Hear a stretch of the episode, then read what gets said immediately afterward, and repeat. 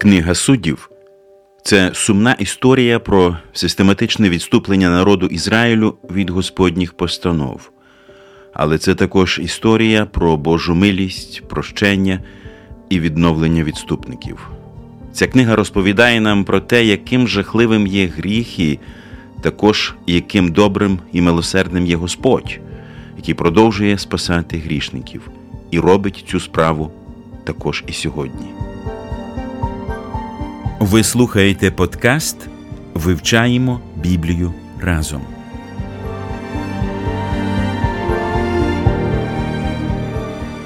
Ми раді знову мати зустріч з вами, щоб разом подорожувати сторінками книги суддів. З вами Олександр, Ростислав Самоїл та Ангеліна. Книга суддів це книга, яка розповідає про відступлення від Бога народу Ізраїля. На сторінках цієї книги описано сім таких падінь. І щоразу добрий Господь визволяв своїх людей, піднімав їх і робив це з допомогою суддів. Четвертий розділ розповідає, як Господь подарував перемогу Ізраїлю через Девору, яка була суддєю і пророчицею. Ми помолимося і продовжимо наше вивчення. Господи, ми просимо Твого благословення на наше вивчення. Ми просимо, щоб Ти наповнював нас своїм духом і допоміг нам духовно зростати. Боже, ми також бажаємо отримувати перемоги над гріхом і хочемо робити це для Твоєї слави. Амінь.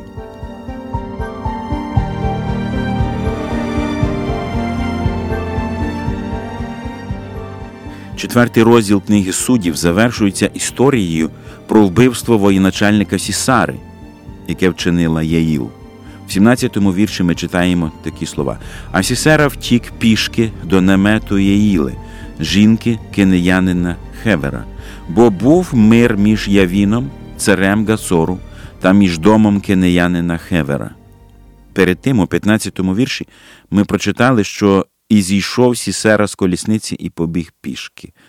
Що могло трапитися, що він мусив залишити колісницю? Логічно, що краще було б рятуватися з допомогою коліс, а не ніг. Відповідаючи на питання, чому Сісера зійшов з колесниці mm і пішов пішки, перше треба враховувати, що колесниця дуже примітна, mm і колесниця командувача військом зовнішньо відрізняється від решти колесниць. І це бойова стратегія. Комусь куди дивитись, на кого рівнятись. Це перше. По-друге, колісниця не усюди може пройти там, де може перескочити якийсь ярок чи ще щось таке, просто піша людина. Це другий пункт. І третій пункт пішої людині без нічого. Краще серед всього цього загубитись.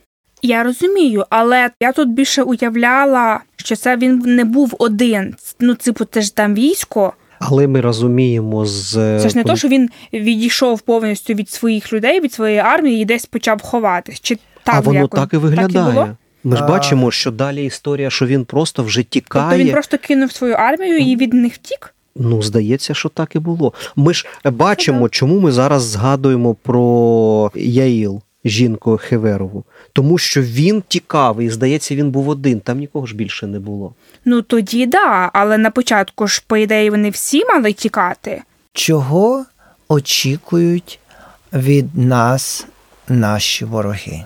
Того, що той, хто нами керує, втече того, що ми втратимо зв'язок з тим, хто нами керує. Коли до нас приходять спокуси, коли до нас приходить диявол, якому сказано не давайте місця дияволу, протистаньте проти нього, і він вбіжить, що він хоче, в чому полягає духовна війна. Про це дуже добре каже лист до Єфесян. Ворог хоче, щоб ми не мали зв'язку з нашим Господом, щоб ми йому не вірили, тому що ми входимо в стан у Христі завдяки вірі. А вийти можна з цього стану завдяки зневіренню. Якщо людина втрачає віру, вона втрачає зв'язок. Другий момент в тактиці ворога він хоче, щоб ми не вірили тому, хто нами керує. Хоча він бачить, якщо в нього не виходить нас залякати, він хоче, щоб у нас не було емоційного духовного зв'язку, щоб ми не вірили. Тому спершу він лякає, потім він починає обманювати і каже: Ти згрішив. Тебе Господь не чує, Бог грішників не чує, можеш не молитись, можеш слова не читати. Все, що ти зробиш, не буде враховано, Господь це не сприймає. Він таким чином каже, щоб не було зв'язку, щоб людина забула і не вірила, тому що до цього Господь казав. Так само і тут, що робить Сісера. Він покидає своє військо. Господь зробив так, що голова відділилася від тіла. Ісус каже: якщо царство розділяється само собою, воно не встоїть. Тому наші вороги сподівались, що наш голова кудись зникне, і тоді з нами можна робити, що їм заманеться, але так не відбулося, і наш голова живий. Читаємо далі з 18-го вірша. І вийшла Єїл навпроти Сісери і сказала до нього: Зайди, пане мій, зайди до мене, не бійся. І він зайшов до неї до намету, і вона накрила його килимом. І сказав він до неї: Напій мене трохи водою, бо я спрагнений. І відкрила вона молочного бурдюка і напоїла його, та й накрила його. І сказав він до неї: Стань при вході намету, і якщо хто війде і запитає тебе та скаже, чи є тут хто, то ти відповіси нема. І взяла Яїл, жінка Геверона, наметового кілка, і взяла в свою руку молотка і підійшла тихо до нього, та й всадила того кілка в його скроню аж у землю. А він спав змучений, і він помер. І от ми приходимо знову до Яїл, жінки Хеверової. Що це було? Самуїле, поясніть. Така доволі кривава історія. Він ховався, вони, наче були союзники цього царя, і цього головнокомандуючого, але виявилось, жінка була на боці євреїв. Ну, якщо я все правильно розумію, то Сісера з фавору або десь там далі, якщо він вже трошки її, ну, якби біжить, або там йде пішки, біжить в напрямку свого, там, де він жив, це Харашет Гоїм. Але, можливо, він поранений, можливо, просто наляканий, втомлений, він не добігає і пише 17-й вірш. Що ж до самого Сісери, то він ледве добіг до намету дружини кінеця Хевера. Ось цей момент ледве добіг, якби такий робить натяк, що ну, з ним не все добре з цим Сісерою. Так, пам'ятайте, що це все відбувається за лічені часи.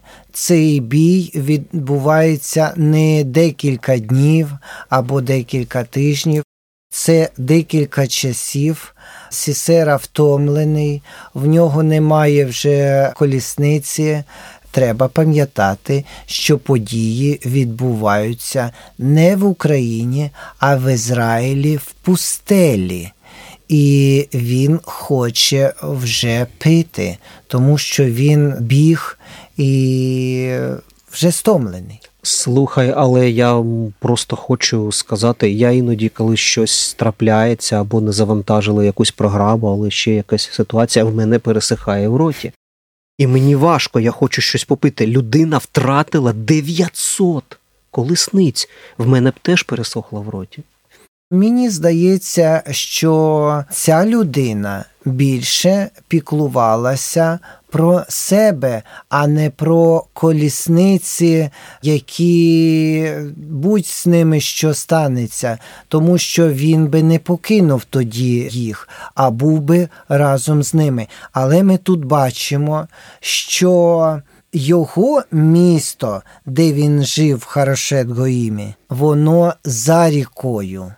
Воно знаходиться між річкою Кісон і між берегом Середземного моря, тобто там, де зараз знаходиться Хайфа або Кір'ятата. А місце, де був намет Яелі, це місце в цій долині. Тобто він не перетнув річку, він ледве добіг до цього намету, і він бачить жінку. Яка в нього реакція? Що він думає? Про культуру можна заходити до жінки в намет, не можна, чи є в неї чоловік, чи як він е, її зараз зустрінеть, чи є в цієї жінки діти, на чому боці ці діти. Він стомлений, і людина стомлена не дуже тверезо оцінює ситуацію. Єдине, що він точно мав оцінити, те, що це намет союзника, що це не ворог, і якби він тут не загине. Це, як я розумію, він зрозумів. Так, і він не очікує загрозу від жінки, тому що на той час жінки не воювали. Е, Тому барак бере з собою 10 тисяч чоловіків, а не жінок або народу, і він заходить до Яелі. Скажіть мені, будь ласка, як ви вважаєте, вона сприймала його як загрозу, взагалі як загрозу для своєї нації? Чи знала вона, для чого Сісера пішов? В долину Кішонську, чи знала, як він ставиться і що він робить? Я чому питаю? Тому що ця людина вже мала досвід. Тобто слава про нього вже була, і вона дивиться на людину, яка вбивала її дітей, дітей його народу, як вона його зустрічає. Але ж вони на той час були, ну я не знаю наскільки союзниками, але зберігали певний нейтралітет. Тому це складно дуже відповісти. І це правда, що нейтралітет був з боку чоловіків. І якщо дивитись на текст, то ми бачимо, що вона не укладала цього контракту, цього союзу. Підпису її там немає на документах, Радік. В той час підписи не ставили, але він не очікував такої реакції від жінки, тому що жінки були невойовничі. В Ізраїлі не було жінок-амазонок. Але момент, от ви запитали, я подумала, вона його впізнала. Вона знала, хто він. Тобто це не просто якийсь рандомний подорожній. Вона така: о, в мене тут є вода, заходь. Вона точно знала, що це він. Тобто вона або чула про нього, або знала його особисто, або була в курсі контексті подій, що відбулося там сьогодні. Дуже легко впізнати таку людину. Чому легко? Тому що якщо в ті часи людина виходила на бій, йшла в похід, вона їхала на колісниці, вона мала певне вбрання, і ніхто з інших людей такого вбрання не мав. Тобто воно мало бути коштовним, вишитим, мало якісь ознаки, тому що ієрархія воїнів різна була. І вона бачить, що перед нею поважна людина. Мета пророка, який пише книгу суддів, не написати дуже подробицю жіночий роман. Вона зустріла його і спитала його, як тебе звуть? А він там відповів їй, ні. Мета показати прогресію зла, мета показати, яким чином, в якій послідовності відбувається відступання від послуху постановам Господа. Тому тут коротко сказано, що вона його зустріла, він в неї спитав води, нічого не пишеться про її служниць, були вони, не були були, таких обставин не написано. І вона його приймає в себе в наметі, і зверніть увагу, вона декілька разів його накриває ковром. Раз накрила ковром, він виліз з під цього ковра, потім вона дала йому пити, другий раз накрила його ковром.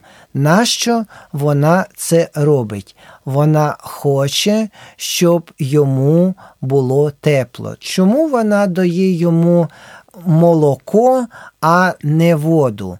Тому що молоко має заспокоїти, тому що молоко насичує. Людина має розслабитись.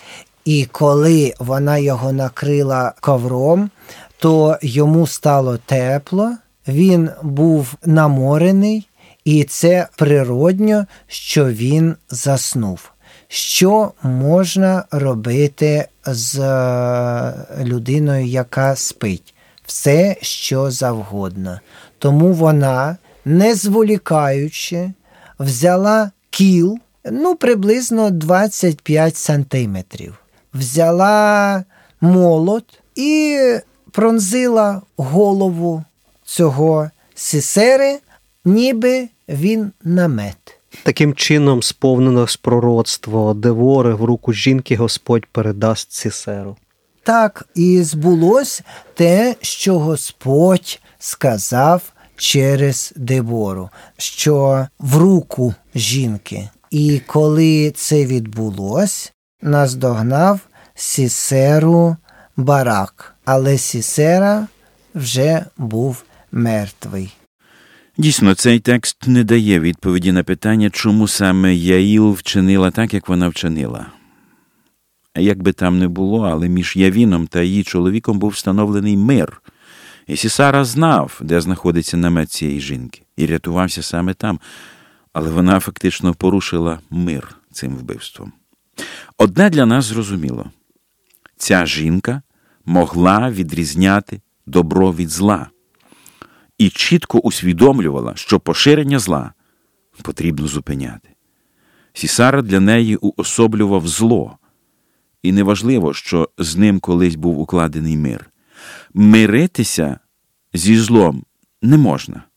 Цю важливу істину, на превеликий жаль, чомусь не можуть збагнути багато, зокрема російських християн, яким немає справи до того, що Зі злом потрібно боротися, злу потрібно протистояти, і зло потрібно знищувати. Наша боротьба зі злом це смертельна боротьба, і нехай Господь допоможе отримати нам повну перемогу. Зараз моя єдина розрада це Євангеліє. Я читаю його щодня і щогодини. Тарас Шевченко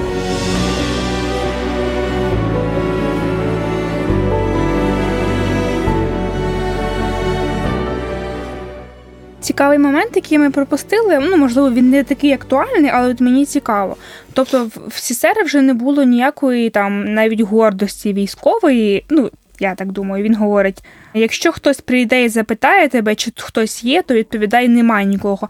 Я хочу сховатись, я хочу, щоб мене ніхто не знайшов. Я просто хочу там відпочити і навіть не кажи, тобто скажи, що мене тут немає. Я я в добіку. Ну, людина втомлена, це якби логічно. Просто він воєначальник, він голова війська і такий. Якого кажи, вже немає. Кажи, пожалуйста, що тут нікого немає. Просто ти, молочко, і все. Але зверни увагу, що він каже, він її навчає угу. і каже: якщо хтось спитає, і він не каже, вороги спитають, свої спитають. Якщо будь-хто угу. спитає, то скажи, що тут нікого немає. Логічно, того що він ховається вже і від свого царя, який має його спитати, що ти зробив з військом, і від варака, який якби його шукає. З одного боку, так. Але як можна сприймати ці слова з іншого боку? Він каже: якщо тобі буде загрожувати смерть, вмирай. Тому що він каже: якщо в тебе спитають, «Е, є тут хто, ти скажи нема. А якщо це ті вороги, його вороги, які шукають його, і вона скаже нема, а вони зайдуть, вони мають зброю з собою, вони силоміць зайдуть в цей намет, побачать його. І потім подивляться на неї, а це її намет. Що вони мають зрозуміти? Що вона на чьому боці, Мгм. що вона на його боці. І він їй каже: навіть якщо тобі буде загрожувати смерть, іди на смерть. Людина, яка піклується лише про себе. Так, людина, яка піклується про себе, спасти свою душу. Да. І от дивіться, в 22-му вірші ми бачимо, що Яїл вона упереджує ситуацію. Вона невідомо, чи зайшов би барак, чи ні в цей намет, але вона сама виходить. Не треба заходити, не треба. Ні, вона навпаки каже: вона каже: йди, я тобі покажу ту людину, яку ти шукаєш. І це говорить про те, що Яїл була в темі. Вона знала, що відбулося сьогодні. І ми бачимо, що ось так воно все складається, і бачимо, як Господь Бог е, керує цією ситуацією. Зауважте, 18 вірш. І вийшла Яїль навпроти Сисери. Тобто вона зустрічає Сисеру. Так само вона зустрічає барака. Але в чому різниця? Тому, що Сісера, коли прийшов до Яїль, він був один. А коли прийшов барак, пишеться, ніби можна так уявити собі, ніби він прийшов один, але він прийшов не один, а з е, військом своїм. І вона каже: зайди. Вона того запросила і того запросила, але одного для того, щоб виконати волю Божу, а другого вона запросила, щоб показати, як виконана е, воля Божа. І Варак міг би сказати, якби він був один, можна було б сказати Єель. Тихенько, нікому не кажи, тільки щоб ти і я, я і ти. Що давай скажемо, що Сісеру вбив я. Але він не може того зробити, тому що він не один. Єель йому показує, як виправдалися слова Господні. Ну, власне, 23-й вірш говорить, так приборкав Бог того дня Явіна, царя Ханаанського. Тобто ми бачимо, що сам Самуїл, коли пише цей текст, він дуже чітко розставляє акценти. Не Девора, не Варак, а власне Бог забрав у Явіла його важелі, да, якими він керував ізраїльтянами, його полководця і його зброю, його армію. Так, Бог приборкав, ніби він якийсь кінь. Ніби він якийсь бик, який е, не може стриматись, і Бог приборкав яким чином забрав те, на що людина спиралася, опору, фундамент. І ми бачимо в 24-му вірші, а рука Ізраїлових синів була все тяжча над Явіном. Тобто далі це вже події там певних місяців або років над царем Ханаанським, аж поки вони вигубили Явіна, царя Ханаанського. Тобто ми бачимо, що вже остаточно те, що розпочалося ще за часів Ісуса Навіна, сини Ізраїлеві вже завершили, і цей цар він зник. І тут ми бачимо виконання Божої волі не на 90%, а бачимо, що виконали на 100%, як сказано, щоб знищили всіх ворогів, так і знищили всіх ворогів. Тому сьогодні дуже важливо, якщо Господь на твоєму боці. Не опускай руки, продовжуй робити те, що Господь вже почав робити твоїми руками, руками ближніх твоїх, і йти до перемоги, перемоги духовної в боротьбі з ворогом, в боротьбі зі злом, для того, щоб отримати Божу спадщину. Насправді, як ми в цьому ще один раз переконалися, друзі, Бог керує історією. Бог упокорює гордих і підіймає смиренних. Для Бога, як ми бачимо, не складає ніякої різниці, чи отримувати перемогу києм для худоби над шістьма сотнями людей, чи отримувати перемогу над дев'ятьма сотнями залізних колісниць лише тому, що барак зійшов з гори. Наш Бог це Бог, який робить чудеса, і Він робить їх досі. І Господь бажає, щоб ми, люди, приймали участь у Його справах разом з ним. Він шукає для себе бараків, які будуть слухняні Його Слову і завдаватимуть поразки силам темряви. Я закликаю і вас приєднатися до цієї духовної боротьби. Амінь. А наш час, друзі, сьогодні вичерпався. Божих вам благословень і до наступних зустрічей.